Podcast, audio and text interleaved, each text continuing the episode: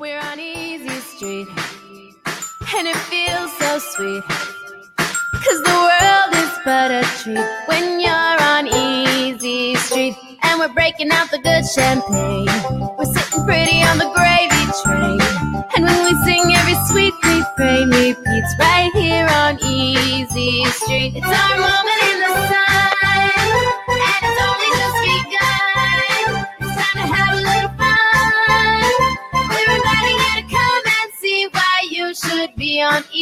Easy Yeah, we got a front row seat. Oh, to a life that can't be beat right here on Easy Street. Oh, yeah. Ladies and gentlemen, welcome to Films of Fury. I am your host, Sergeant Fury, as always, behind the microphone. And tonight, I am beyond excited to be talking about the subject matter that we have on the slate right now. But as always, I have to mention that you can download Films of Fury with Sergeant Fury on anchor.fm, Apple uh, Podcasts, Google Play, Spotify, and wherever you find your fine ass podcasts.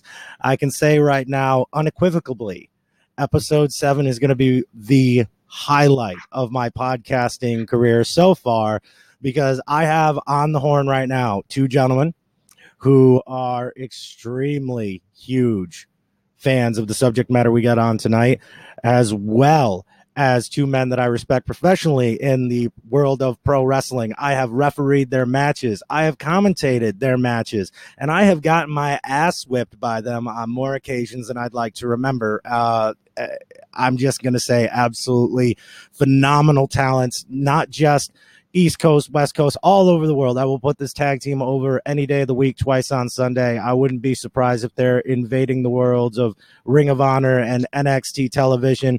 Uh, you've probably seen at least one of these gentlemen uh, in the ring with future Hall of Famers and current Hall of Famers.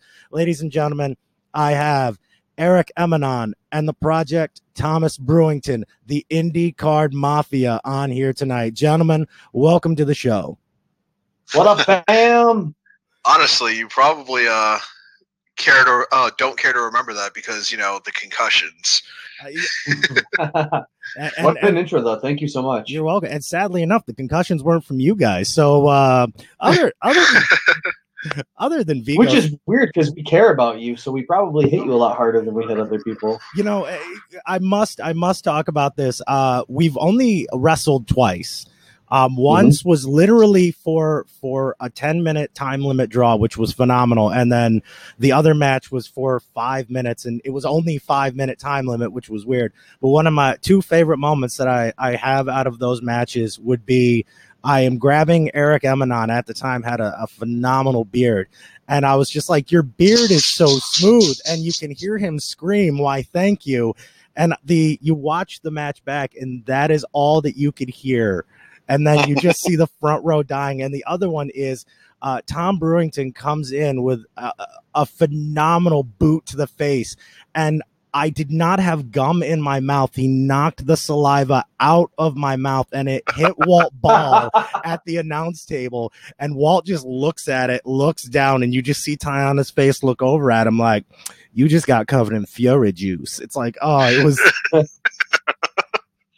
My favorite part of that match uh, was Vigo almost knocking me out with a shoot elbow to the forehead. Oh yeah. Um, favorite. Was, favorite. Uh, it, it, was it was either that or when I ripped Dan's shoe off, threw his kick pad, and chucked it at the stage. And, and the best, that was mine. And the best that was another another good you can go back. In fact, I will post this on the the Films of Fury uh, p- Facebook page. I will. I have this match. The funniest part is is that um, there is a fan who visibly got pissed off in the front row because I would not put my shoe back on. I'm like, dude, I only have like a minute left of this match. I'm not fucking reaching down. and, and I'm I'm sorry for continuity purposes. Go fuck yourself, pal. Like I can't do this tonight. Um, you know, and and honestly, like to to to tell you guys, one of my favorite matches uh, on the independents, actually two, two involved these gentlemen. Uh, one involved Eric Emanon versus uh, Mikey Every Night in a in a singles match at OSPW, oh, wow. and then the second actually was uh, a match I called at OSPW. I believe it was was a WrestleFest That twelve. was WrestleFest. WrestleFest. WrestleFest 13. was was I it was a 35 minute match. It was it started off as a tag team title match between two teams and then uh you guys We came, cashed in. it was it was the fallen was It was the Fallen and the Sons of Fortune. yes Uh, I cashed in our tag team title match that I won, uh, being part of the final four of the OSPW Rumble, and then it was us versus Sons of Fortune again.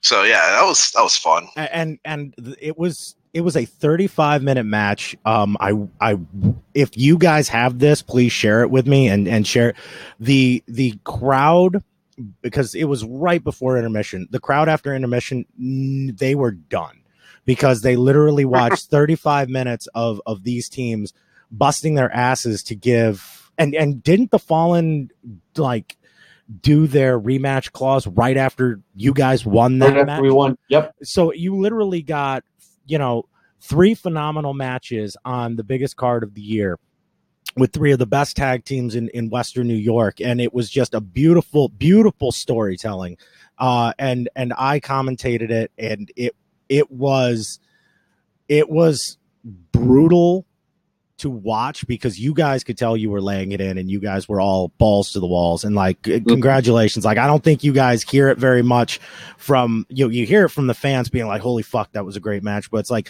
you know the boys are always like yeah that was good. You you should have done this. It's like that that was picture perfect. That if if Thank Dave- you. if Dave Meltzer were here right now other than getting a black eye from me for being Dave Meltzer he would agree that it was a five star match so Yeah, it was like three and a half at best. uh, well, Hey man, I gotta say that was probably one of my proudest booking moments of all time.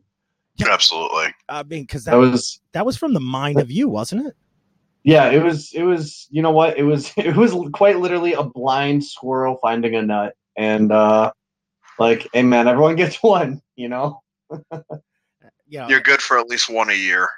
Right? Oh, yeah, at least one a year, I got it. But yeah, that was that was uh they said that they wanted us to go out there and lose and do all this stuff and I was like, I guarantee you that I could make all of this make sense, have a better result, have fans leaving happy instead of having fans leave confused.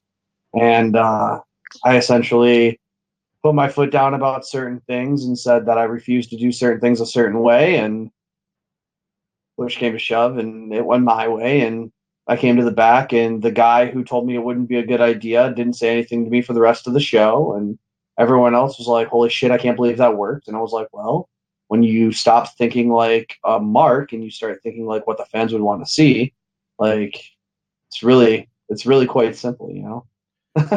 And the fans I wonder where you learned that from. oh uh, it definitely wasn't in any den of sorts. Oh shit! Shots, shots fired on Films of Fury. I'm gonna get an angry Facebook message later. Um, Man, fuck that. well, it's the only way people get told to go fuck themselves is anonymously on Facebook. I mean, that's the way. that, that's the way it goes these days.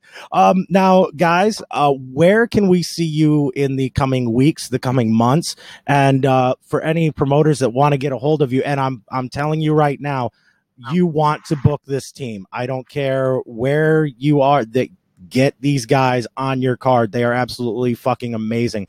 Uh, where are you guys going to be coming up soon? You want to go, Well, Eric, or Yeah, Yeah. yeah, yeah, yeah. Actually, I pulled up the calendar for this. I was actually prepared for this for once. Oh fuck! Uh, one we actually are debuting for a new company on the fourth. We have this weekend off, thankfully. Uh, I, I get some time to you know get some R and R and enjoy my little brother getting married tomorrow. Uh, well, tomorrow, Saturday. So um. I'm pretty. That's twice you've done that. I know. I've, I've been.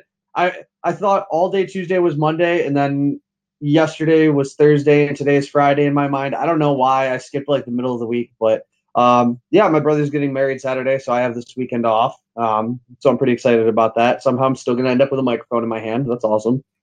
Uh, and then August 4th, we are uh, debuting in Pawtucket, Rhode Island for Outside the Box Wrestling. It is also their debut show, so um, it's gonna be cool to be part of something like that.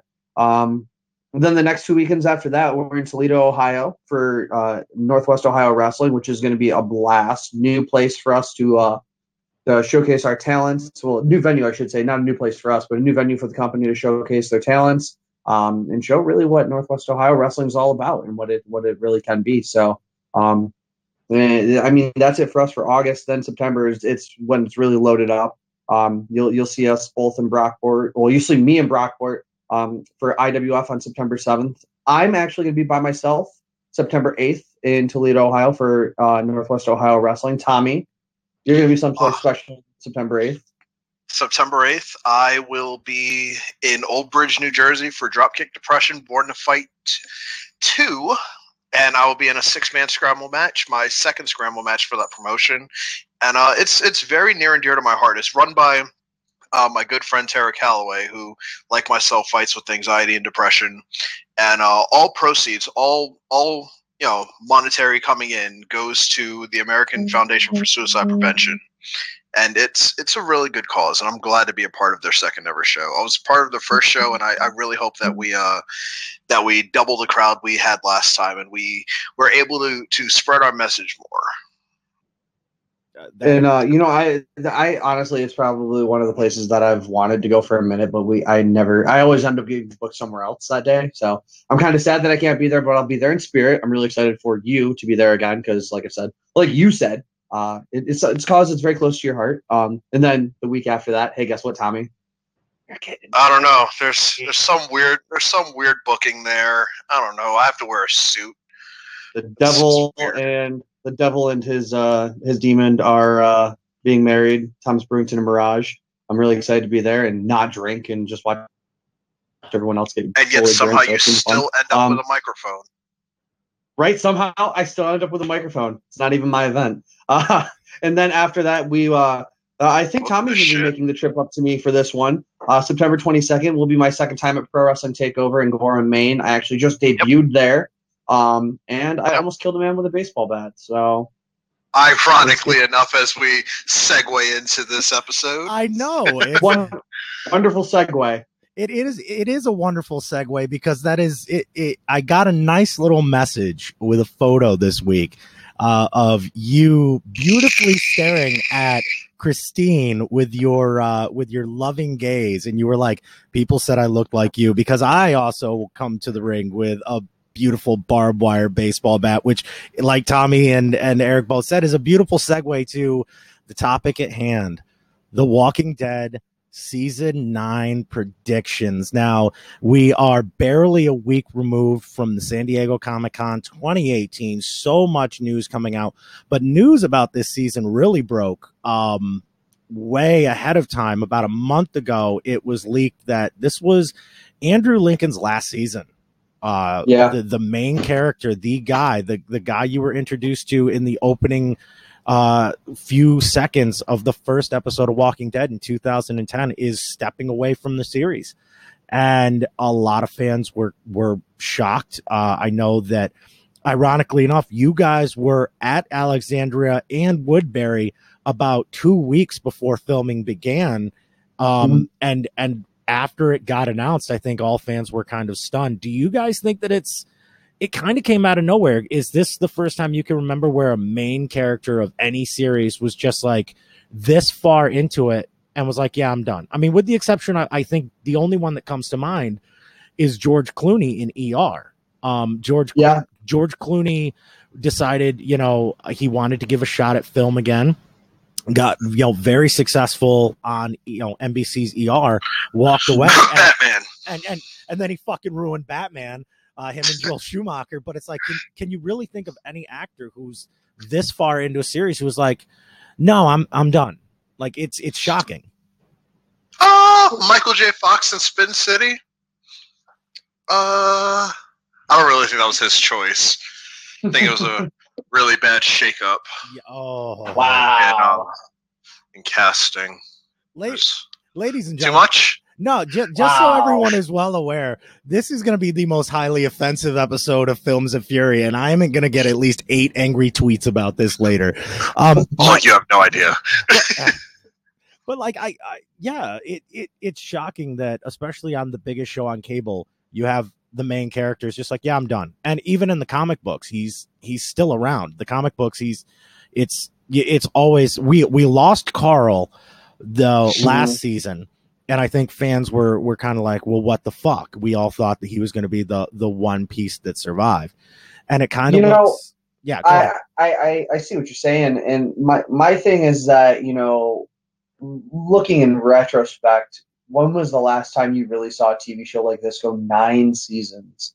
Um, you, you think of Sons of Anarchy. Sons of Anarchy was seven seasons. Breaking Bad was five seasons. So um, to, to, to be this far along, nine seasons, nine seasons of storytelling uh, that some would argue has been stagnant at times, but has has given us some of our uh, our greatest moments in television, and what some of our highest watched episodes. You know, um, I, if I'm not mistaken, didn't the season premiere with Negan draw more than the Super Bowl almost? Like I, I know it was up there, but like It, it, it, it, it was extremely high. You're absolutely right. The the the season uh, seven premiere was the high, as far as I know, one of the highest in, in television history.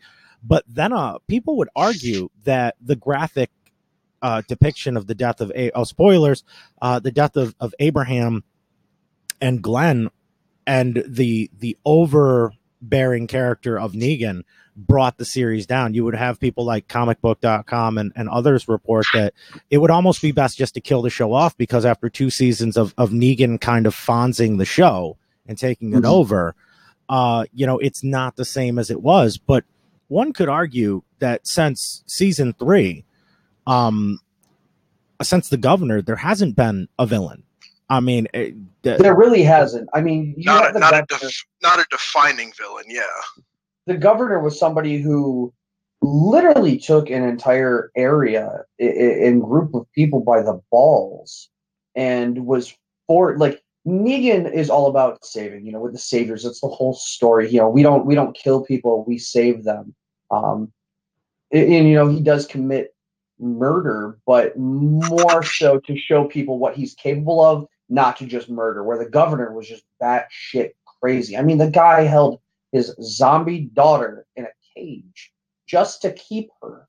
And I know it was like it, it, it- it's his zombie daughter to the governor was like Lucille to Negan. It was that little bit of his past that he was holding on to to remind him of who he still was. And you know, it, it's arguable that the death of his daughter uh, was kind of what sent him into this controlling craze of there, there's going to be a cure, there's going to be a cure, there's going to be a cure. I can fix her, I can fix her, I can fix her. Um, but I think you're right. I don't think we've we've really seen anybody like the governor since the governor. And then when Negan comes along and more or less drops the hammer uh, on the whole cast, that's really I think what set up that whole shock value of it was this guy is bad, and I think the problem was is it was so graphic, so many people complained that I think there was a lot of stuff that may have ended up on the cutting room floor that would have been more violent, would have been more aggressive, and not just this kind of uh, whitewashed character of Negan that became stagnant. I remember a lot of people complaining uh, at the mid-season finale of season seven about how boring it was and how boring everything was, and how all the way through season seven that was everyone's complaint. Oh, I want more Negan. How come nothing's like episode one? Well, so many com- people complained and were asking for it to be taken off of TV after that. That like had to have like it, it was one way or the other. It was it was either it was too much or it wasn't enough. Nobody was really happy with that medium. and and And I think I think the thing with that is not everybody realized that it was a transi- uh, transitional season. Well, it had to be. well, transitional in in what way, Tom? Transitional in in just a shift of power, shift of dynamic, where you see one story ending and another story beginning and starting to build. And I think they didn't want to give everybody the entire nut at first, and nobody understood that. Everybody craved more right away. That's that's not proper storytelling. That's not proper story building. and and you can look at this from the perspective that that we three when we're in wrestling locker rooms and we talk to wrestling fans one of the things that we hear constantly is this romanticized uh, belief that the attitude era was the the best era of professional wrestling. Um, you know i'm old enough i hate to say this to remember you know the the 80s and and you know the big rush of hulkamania and then warrior and that lull time in the mid 90s and then when the attitude era hit. You know, you had three major companies in the United States that were going out of their way to, to provide so much weekly content between uh, WWF at the time, WCW and ECW that if you go back and, and you watch it, and I know people are going to be like, well, that's that's rose colored 2020 vision. For every good storyline you had, you had Mae Young's hand, and Oh I, yeah. you know, for Yeah. ev- for every for every really for every Brian Pillman wearing a dress storyline, you had Perry Saturn and Moppy. You know what I mean? Right. It's like, and you hear hmm. wrestling fans be like, "I wish that it would go back to the Attitude Era." But what people don't realize is, and and I believe the Negan character introduced this in the first episode of of season seven was, you know, y- you unload this giant character that literally just fucking mutilates two of your favorite uh, uh characters, Abraham and and Glenn, with a with a baseball bat, and they showed it graphically, like you mentioned. What's next? You know, it's it they Yeah. it was Where do you go? it was a very good build up, but then you know he he obviously uh you know he did other things and and was more of a vicious character and more of a mindfuck character later on in the season. But you're right. It's like when you when you're done putting someone through 15 tables and lighting someone on fire and hitting them with a barbed wire two by four barbed wire baseball bat in in certain people's cases, it's like where do you go from there? Um, you need to have that that change in storyline and that change of dynamic. I think season seven, you know, leading up to the end of season six, Rick was the mm-hmm. man, and then Yeah, they they Yeah, passed- absolutely. And I think everyone, the problem was, is everyone kind of got sick of Rick mm-hmm. always finding a solution. And bringing Negan in, you know, having him walk out. So, first of all, Stephen Ogg showing up. Can can I just say, Stephen Ogg was, as Simon, was one of my favorite characters of The Walking Dead. Just because when he walked out and you saw his mustache and you heard the voice, you saw the hairline, you were like, Mark. Let's go Trevor Phillips. All right, let's see what let's see what wild shit he does. And like then Negan comes out and you're like, all right, Jeffrey Dean Morgan, let's go. Let's see what's going on. And when they ended, like I, I remember reading the theories on the eeny meeny miny mo and oh well he was counting this way and he was counting that way. I, I leading up until the the premiere where it actually happened and everyone was like, oh it's gonna be Glenn, it's gonna be Glenn because of the fact of the comic books, you know, continuity. And boom, he points at Abraham. They show Abraham's face in that rush of, oh my God, it's not Glenn. He hits him. Suck my nuts. He hits him again. He hits him again. Daryl tries to attack him, and then he's like, "You're gonna pay for it." And that's when we get Glenn. And it was just that that crazy swerve that none of us saw coming. And I was just, I remember sitting there just going, "What the fuck just happened?" There's literally been two moments in television history where I have literally looked at the TV and gone, "What the fuck has happened?" Spoiler alert: It was when Opie got killed in the prison in Sons of Anarchy when he said, "I got this," and then he just looks at Jax Teller and gets cracked in the back of the head with a lead pipe. I cried. I fucking cried. I felt so much emotion from that scene and to that character that I cried. I cried angry tears. I got up and I remember walking around my living room uh, with my wife, sitting there going, "Are you okay?" And I said, "I want to just fucking fight someone right now." Like I was so angry. But then But he the- called me. The only other time that like I had ever felt that way was that scene, and then when when Negan came and showed up, and he he told everybody, "This is my town now. This is my country. I am the man. I have a bat. I have hair on my nuts, and I'm going to hit anyone who doesn't agree with me." And I was like, "Let's go." and and you're absolutely right. Like when you look at Jeffrey Dean Morgan's portrayal of the Negan character, if if you're a fan of The Watchmen like me, the comedian and Negan are similar in that Mhm. the ends justify the means. Uh, if I have to burn down this village to get you to to realize that I'm the fucking man, then I'm gonna do it. Similar to Negan, where but Negan is precise, where he's like, I'm gonna pick one of you. I'm and many would argue that you know in the season six finale, Abraham basically bowed up to Negan and was like, "Kill me." You know, he you know Mhm. when Negan was walking by and he kind of perked up and he gave the look. It was like that was the last gasp of of Sergeant Abraham for going out Mhm. there and just being like, you know what? Don't fucking kill these guys. Suck my ass. Do fucking me. just do me because these guys can deal without me. What you don't realize is is that Abraham was was as much the right hand man of Rick as as Glenn was. You know, Glenn was really his his right hand man in the first beginnings, but Abraham mm-hmm. became that that guard dog, that Rottweiler, that big fucking stocky dude that's just like you know mother dick. And Absolutely. Then, and then when you had this shift of power, I honestly don't feel that fans knew how to react, which is why I think, and we discussed this uh, about viewership. Uh, people are so concerned with viewership in season eight, but what people don't realize is is that the show has been going on for now going into nine seasons, and we'll get to season nine in a little bit. But just like with any medium, cable television is has changed. Viewership has changed. You know, the Nielsen ratings, which are are you know the statistics can be fudged however you want. People like saying season eight was the lowest uh, rated season, yada yada. But in 2010, how prevalent was Netflix? How prevalent was Hulu? How prevalent were on-demand services? You you had some. Don't get me wrong; they were there. Uh, PlayStation Network. You had all of these things were kind of there. Uh, I don't think people necessarily were not watching the show, but on Sunday nights you have football but you know that on Monday afternoon you can go back and you know you can DVR The Walking Dead. And I don't mm-hmm. think that people were taking that into consideration. I don't think the Negan character or the dynamic really changed the ratings that much.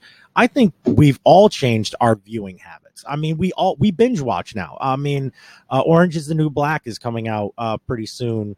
And you know we've got uh, Iron Fist season two, and we've got Punisher season two, all on Netflix. It's like every week Netflix is releasing yeah. all this extreme content. Absolutely. And and add on to that, you know, us being wrestling fans, you know, you've got New Japan uh, Pro Wrestling World, you've got the WWE Network, are are dispensing fucking content right and left. It's, you know, you can't plug yourself into this matrix of of information, and at times, I mean, we all have lives, we all have kids, we all have significant others and whatnot. You know, we don't get a chance to to to spend time with them as it is. When we do, do we really want to spend it?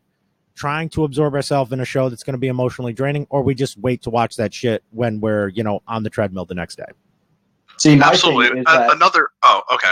I'm sorry. Go ahead. No, I like yeah. for uh, on your on your viewing, as you were saying. Sorry. Um, it was it's something where me and my wife. Thankfully, my wife loves watching shows like this with me, and I remember because we we didn't start watching The Walking Dead until about four seasons in, and I binge watched on Netflix seasons one through four, and then I literally jumped right into it on TV, and it became a point where I would spend my first half an hour watching, you know, whatever was on, and then I would jump into the TV show so I could fast forward through the commercials. So by the time I was caught up, I was in the last ten minutes of the episode, and it was just right on time, and then boom, Talking Dead right afterwards with Chris Hardwick. Thank God he's back. Oh, we'll get um, to that. but you know, it's just it. So it's something where I wasn't watching immediately, but I'm DVRing it just to make sure that I'm going to be able to watch this as uninterrupted as humanly possible. Thankfully, with things like you said, Netflix, I could binge watch all of season two of Luke Cage.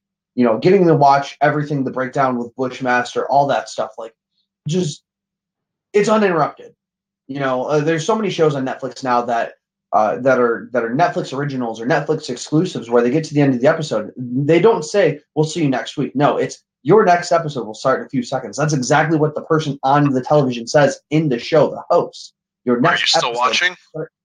it, yeah, right. Yeah. But you know, it's it's it's just. I wish more television would be like that. You know, we want it now, and I'm I'm willing to wait for a story. You know, I'm willing to wait a full year for a full season. I'm willing to wait six months for a full season. You know, uh, with Netflix pumping out content like you said, Luke Cage, uh, Iron Fist, Jessica Jones, The Defenders, all of that stuff that they're pumping out.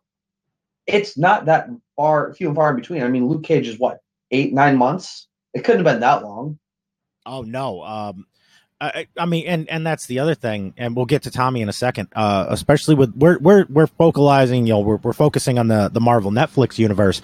You have to think every two and a half, three months, we've got another 12, 13 episode series coming out. I mean, Jessica An Jones, hour at a time. yeah, Jessica Jones was I think March or April. Luke Cage was June. Iron Fist is September. The Punisher is November or December, and then Daredevil is at the beginning of next year, like a, or like February March timeframe, because they want to get that out before uh, Avengers Four comes out.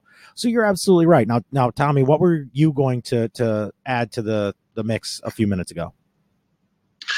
Well, I think another thing that has to do with the rating system is remember the seasons now are split. So are they taking the the average of both half seasons into consideration or are they just taking a half season at a time? And that's where I think the whole lowest rated thing is coming from. Because honestly, in my opinion, I've seen, heard, you know, I've I've read, you know, X amount of, of viewership ratings for a half season of The Walking Dead. And I guarantee you, if you put both half seasons together, it's the same as before they started doing split seasons. So I, I don't fully understand where they come from as far as it being the lowest rated. I, I highly doubt that. I just think it's it's a buzzword. It's something to to draw attention to the series, you know, positive or negative. It's something to get people talking. And it's it's almost modern clickbait. Like for for an example, uh, a month ago, uh, I, I know we all were were were popping when we saw it. Uh, Fox Network just got uh, SmackDown Live uh, starting in October of 2019 for a billion dollars, which is is unheard of. You have to think like that's a five year deal. That's you know. Two hundred million dollars a season, fifty-two episodes, and Raw got the same. And then the following week, you had all these reports. Smackdown at its lowest ratings in history. It's like oh, define history here. Like did you go back to the lull times when you know it was going to get canceled? Or is it in recent history? Are you comparing it to a year ago two years ago? Like you know you you see these headlines and then you click on it and you find out it's like oh it's only this month's history it's like guys you have to remember a 2.5 is still a 2.5 i mean even that uh, you can argue all day that the Nielsen ratings of the Monday Night Wars were not accurate. You have to think some of us had were, were channel flipping, and you know ratings predicated on quarter hours were all sorts of, of fudged up. And then you have people who had two TVs going, so they could just like turn their heads back and forth. You're right, Absolutely. and and I do believe that there are those people out there that I don't believe the ratings were necessarily terrible because it's still the number one show on cable. It's Mhm. gone for for now nine seasons, and to get back to something that we mentioned earlier, there's only one show in recent times that is still going that has reached this number that is even in a similar vein, and that would be Supernatural on CW. Uh, Speaking of Jeffrey Dean Morgan, speaking of Jeffrey Dean Morgan and a baseball bat, hi dad. You know, it's like and it's like it's like you you look at that show and it's like, well, and then there would be people who are like, well, it's the CW. It's like the CW has some fucking phenomenal shows and you don't last past 10 seasons. I think they're what, 11 or 12 now? Uh, this is 13. third fucking 13 fucking seasons and still going strong and still rocking it at San Diego Comic Con.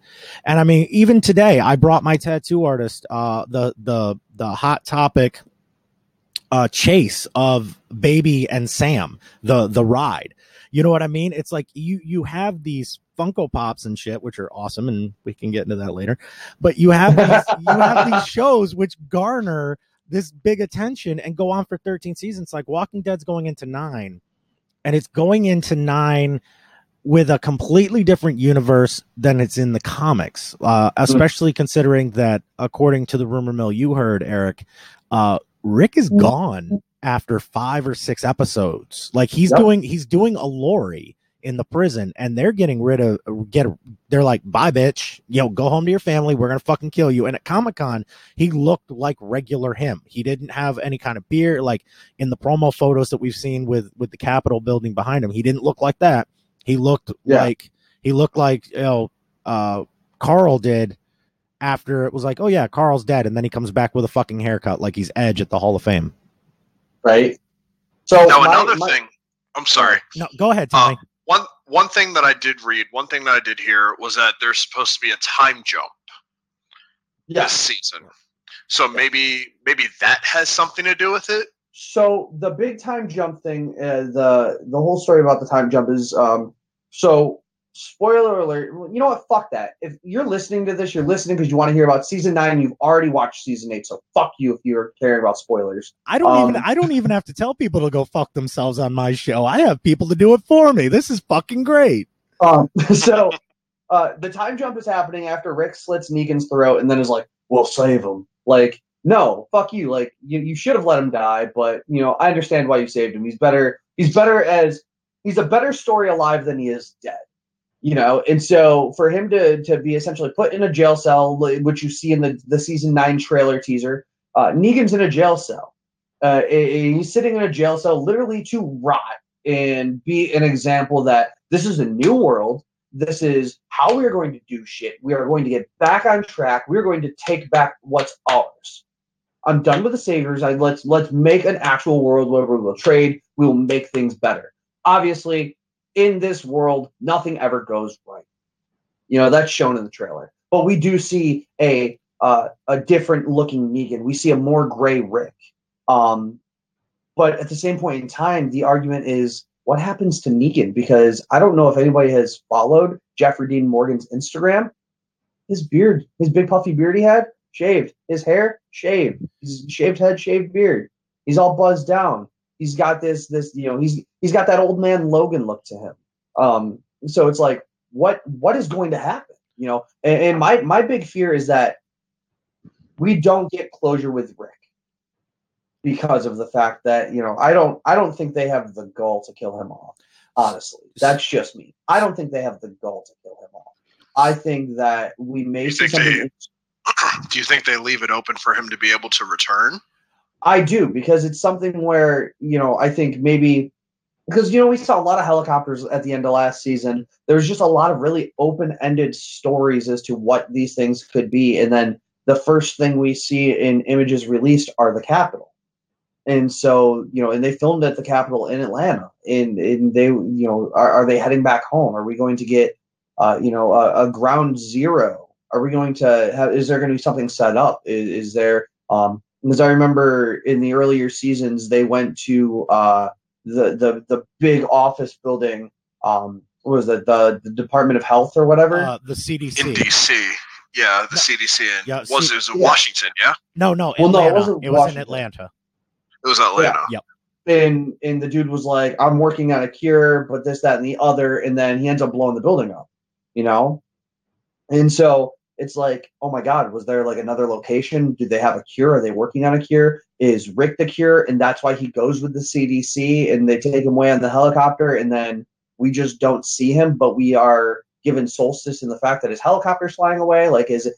I, I think that that's a big thing that they need to focus on is Negan is going to be there, and I think having uh, you know they're they're extending Norman Reedus' contract. He's getting a hefty pay raise because of the fact that we're not going to see Maggie, we're not going to see Rick anymore. Thankfully, So the you time need jump you need some kind of some some kind of star power, basically. exactly, and thankfully with the time jump, we won't have to you know point out the flaw of Maggie not having a baby bump after four months. Like I get it, it's a zombie apocalypse. There's no nutrients in your system, but you should at least be showing some signs of pregnancy.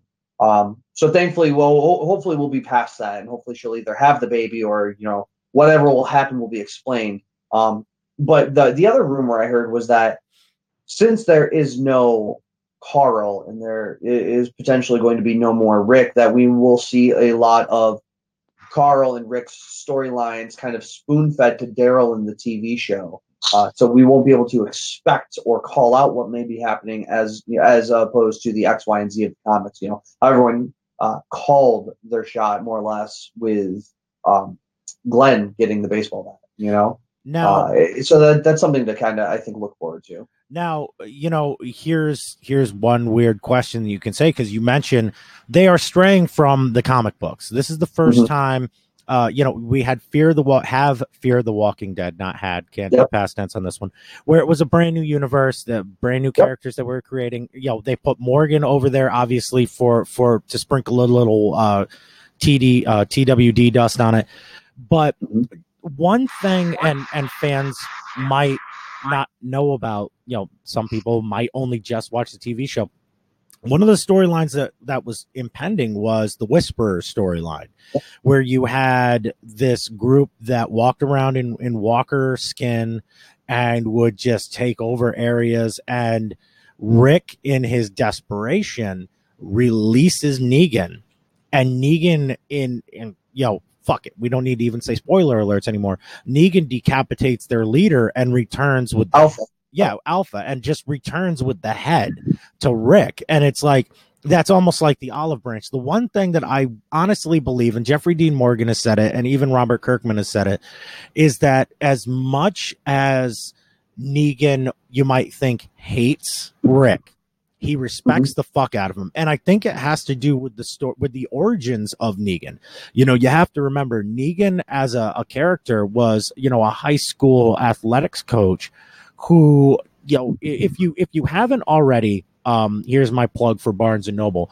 Go to Barnes and Noble and pick up Here's Negan. They have an awesome special edition that gives you a commemorative issue 100 where Negan was introduced and put put Lucille up to to to Glenn's dome and popped his fucking eye right out of its socket.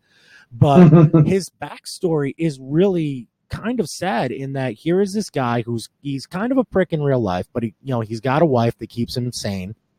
She develops cancer, and you know uh, she ends up turning at the beginning of this zombie apocalypse in the hospital. And you know he doesn't have the guts to put her down himself. He has someone else do it. He grabs a, you know, he gets a baseball bat because obviously being an athletics coach. But every person he comes in contact with, up to a certain point, dies because he seems to almost have a Morgan approach where I can survive everyone else can't around me, which leads to his saviors complex. Now, do you think that they're going to, if something happens, maybe, you know, the theory of the, you know, CDC and maybe Rick is the cure is one thing, but if Rick just unfortunately dies in episode five, do you think Daryl, in all of his hatred, and especially with his alliance with Maggie against Rick at the end of season seven or season eight, I'm sorry, uh, do you think that Daryl is crazy enough under certain circumstances to release Negan? And do you think characters like Michonne or Eugene or or Father Gabriel, do you think they would go along with it, or is Negan a long term plan where it's like we don't let this genie out of the bottle until the season finale of nine? I think that we may see the tease of, you know, Daryl letting him out at the midseason finale. I think it's going to be something where um, either Rick gets into a situation like, because the the big thing to remember too is that there has been no alpha or beta casted in the news at all. Like nobody's come out, nobody said anything, and so that's the big issue that a lot of people are like, oh well, maybe we won't see the Whisper War. Um, but they recently casted two people that do fit the profile of those characters. So I'm like, fingers crossed, Whisper War. Like, come on, let's make it happen. Um, because you know, there's nothing more I'd like to see than you know Rick and Negan side by side, giving Carl that uh, you know that that that dying wish of I want everything to be all right. You know, he he had those those fever dreams, if you will, of Negan with his sister. It, it just it was it was one of those too good to be too uh, too good to be true things. But the bottom line is that I think that if something happens to Rick in in that episode and we get the the death scene, which uh, Andrew Lincoln already said that if he dies, he wants it to be at the hands of a kid. He wants it to be because of a kid. You, like me and you had talked about. Uh, it would be kind of poetic, you know. The the series opens with him and that zombie girl, and then it ends with a kid being the reason he gets essentially mauled by zombies. Um, so it's it's kind of a poetic ending. And then just seeing Daryl, you know, walk up and you just see the key in the door, and then Negan look up in like the darkness of a corner and go, "Well, it's about time." And then that's boom. Next season starts off. Let's go. You know, not, the the second half of the midseason starts off. You know, I just I think that could be because my my big prediction was always Daryl was going to be the leader of the Saviors after Negan was gone.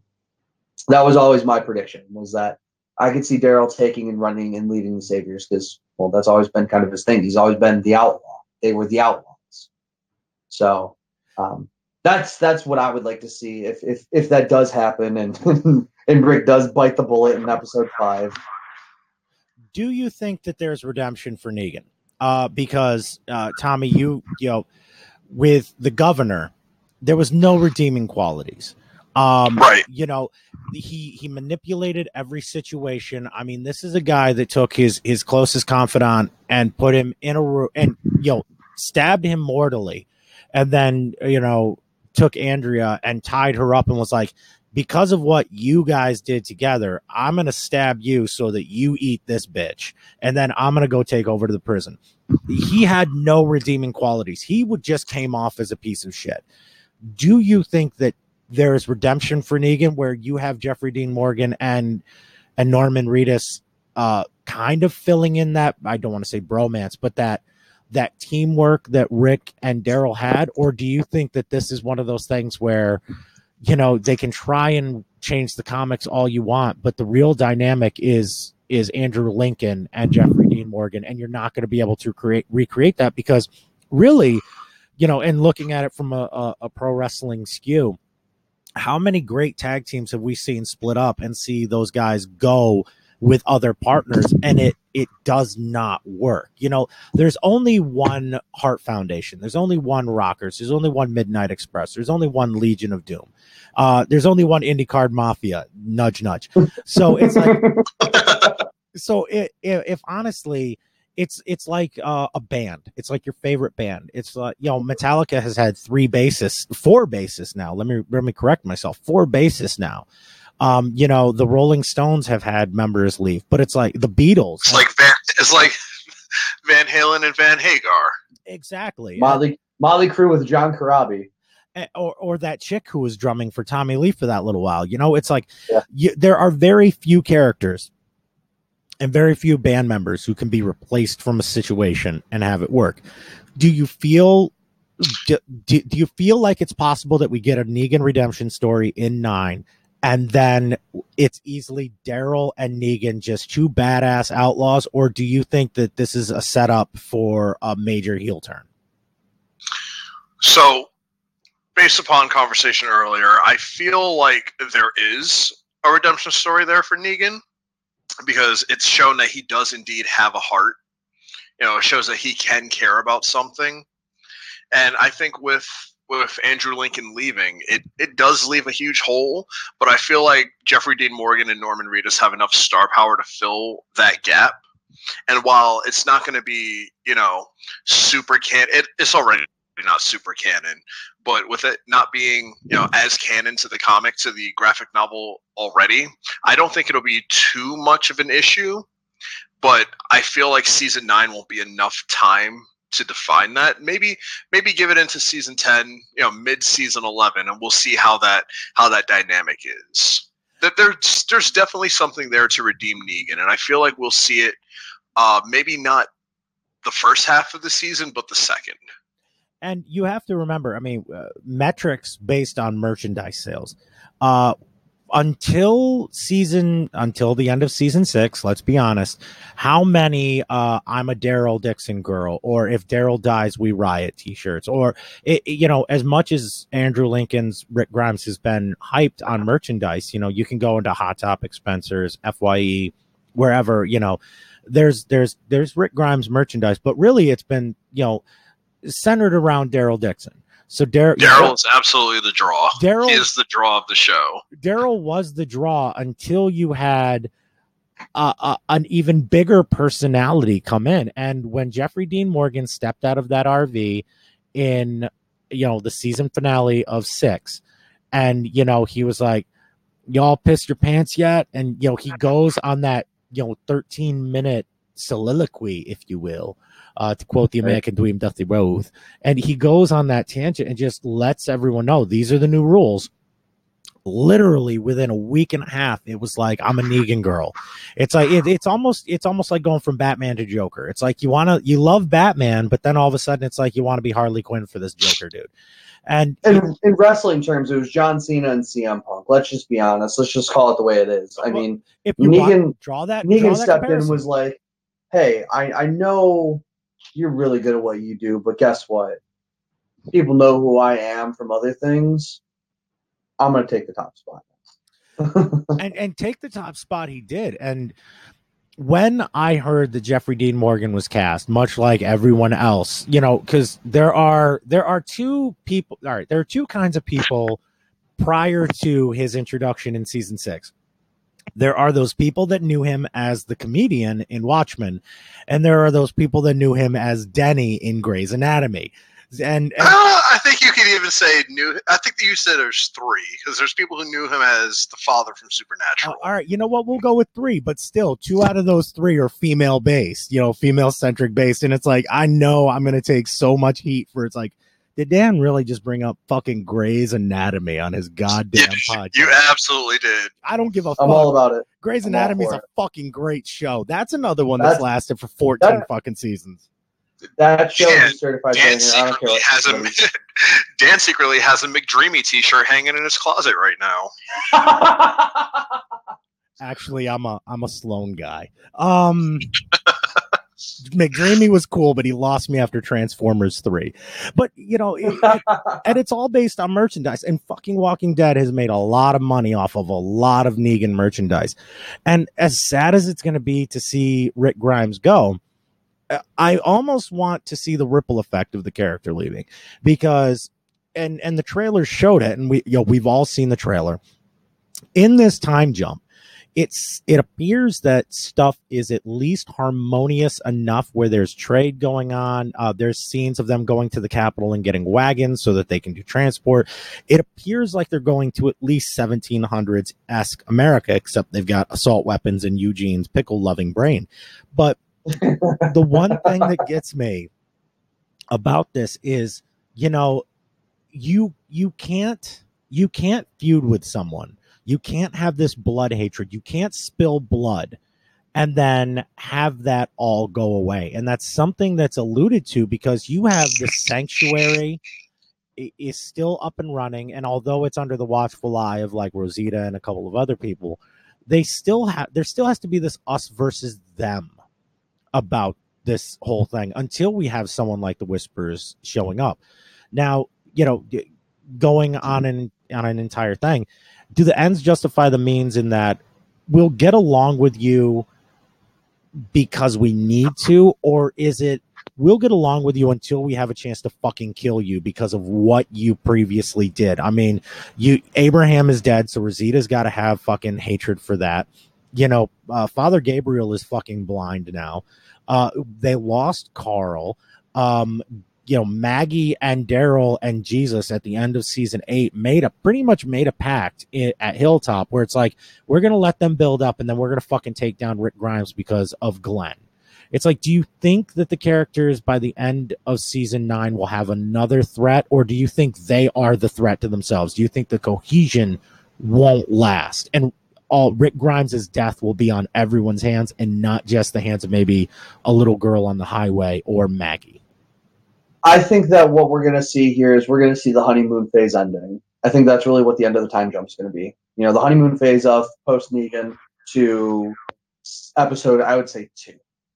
Episode two of season nine is, I think, when shit is really going to start hitting the fan.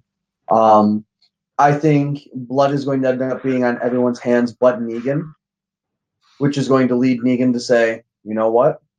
I'm going to do what I do best, and that's save and that's when Negan's going to start either you're, you're going to see Negan more or less try to take up the the helm of of Rick Grimes and be like, you know Absolutely. what, That's my you thought. killed Rick, you killed Rick, and Rick saved my life. You know, I may not have gotten along with the man, but the man was my friend. And I think the big turning point for Negan for me, and this is this is the big problem that I had with last season, was that it made me hate Rick Grimes so much, and it made me appreciate Negan. It, like he he he kind of made his tweener turn, if you will, for me. He he he showed caring and compassion. He showed that he really did want this to be over and this the bullshit to be done. You know, when when Rick walked him and said, Carl's dead. And Negan just paused and you could see it in his eyes. He was genuinely upset. You know, he was upset that the kid was gone because he knew that kid was the future. It's not Rick Grimes. It's not Negan. It's the kids. The kids are the future. They're they're going to be what they're, they're going to be the Perfect transition. example is his interactions with Carl. Like, say enough. Absolutely. I was just about to say, Tom, yo, Tommy, go on a go on a tangent about this one. Oh, I I absolutely can't. I I don't know enough personally, but what I have seen was his interactions with Carl. Like, they they show exactly what Eric was talking about. He has a heart. He has compassion. Like he knew. He knew not only how much Carl meant to Rick, but how much Carl meant to the entire camp. Most importantly, to, to expand on what Tommy just said, one of my favorite moments of Carl and Negan was when Carl snuck onto the back of the truck and snuck in. And Negan had the opportunity because he was outgunned, outmanned, outnumbered. It was literally a kid against an army. And Negan could have sent him back in a fucking box and said, You know what, Rick? You wanted a fucking war. Here's your kid. By the way, he's a fucking walker now. That's on your hands. No, instead he said, "Go ahead. This is your kid. You can have him back." He actually brought up some pretty good fucking points, Rick. Made him Like, and that was just one of those moments where it was just like, "Oh my god, Negan's actually not that bad of a dude. He You know, just he has Negan's, the Negan's a human being with compassion and a heart. He could have easily, you know, killed the kid, you know, sent him back in a body bag or I guess a box, like you said, and that Yeah. would have been the end of it. And he would have been the biggest bastard in the universe. and and you have but- oh, but go ahead. Go ahead. Sorry, Tommy. Oh no, but but no, like he he you know gave him back to Rick. He he let him have his kid because you know, like you said earlier, Negan himself, you know, a family man. and that that that went in season seven because we we were made to believe and we were we were scripted to believe that Negan was this uber piece of shit. And they did several episodes where you got to see the inner workings of the sanctuary. And people were like why are we doing an hour and a half episode on the inner workings of the sanctuary because when you dissect something psychologically or when you you look at something and you're trying to figure out what makes this thing tick they never went back and did a black and gray episode about the backstory of negan like they did with Mhm. with fucking morgan they never went Mhm. back and did flashbacks like they did for michonne and showing that the reason she she had two walkers on leashes and was such a bad bitch was because you know her husband got fucking high and their kid got eaten by a fucking walker you know they never did that but the little Yeah. things that they did was why do you think Negan had his harem? Well, I'm sure he liked to fuck. Okay, he's a guy, he's got a dick and he's got testosterone. He's gonna put, you know, P to V. But he was trying to repopulate because he him he even let his guys and and girls fuck because he knew mm-hmm. himself. He was like, children are an asset. People are a fucking commodity. And if we have them, awesome. If he could Genghis Khan that shit and have a couple himself, great. But Carl, he looked at as an absolute equal. And I think because we have to go back to his real backstory in the comic books of him being this coach, he he was a he wanted to be that mentor because he already knew Carl had a father. Yep. You can't raise a kid that's already got a father. You can mentor, you can suggest shit. You know, fucking he's the little serial killer that he knew was going to be this great fucking leader. But you're right, Rick's bullshit got him killed. And when Negan said, you know, that's on you, dude. You can't blame this shit on me. You're right. There is that moment where you're like, is Rick Grimes becoming the fucking? It's almost like the Bret Hart heel turn of 1997.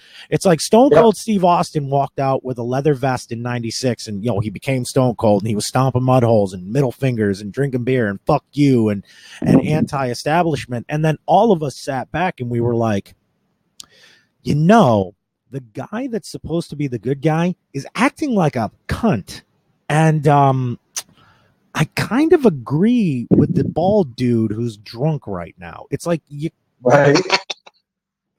so and and the ripple effect of how this is going to affect everyone because oh, you have these these secondary characters and i'm not calling michonne a secondary character but how is someone like that going to deal with the death of rick grimes she's already lost so much she lost carl she's gonna end up becoming a mother uh, in in many ways to Judith.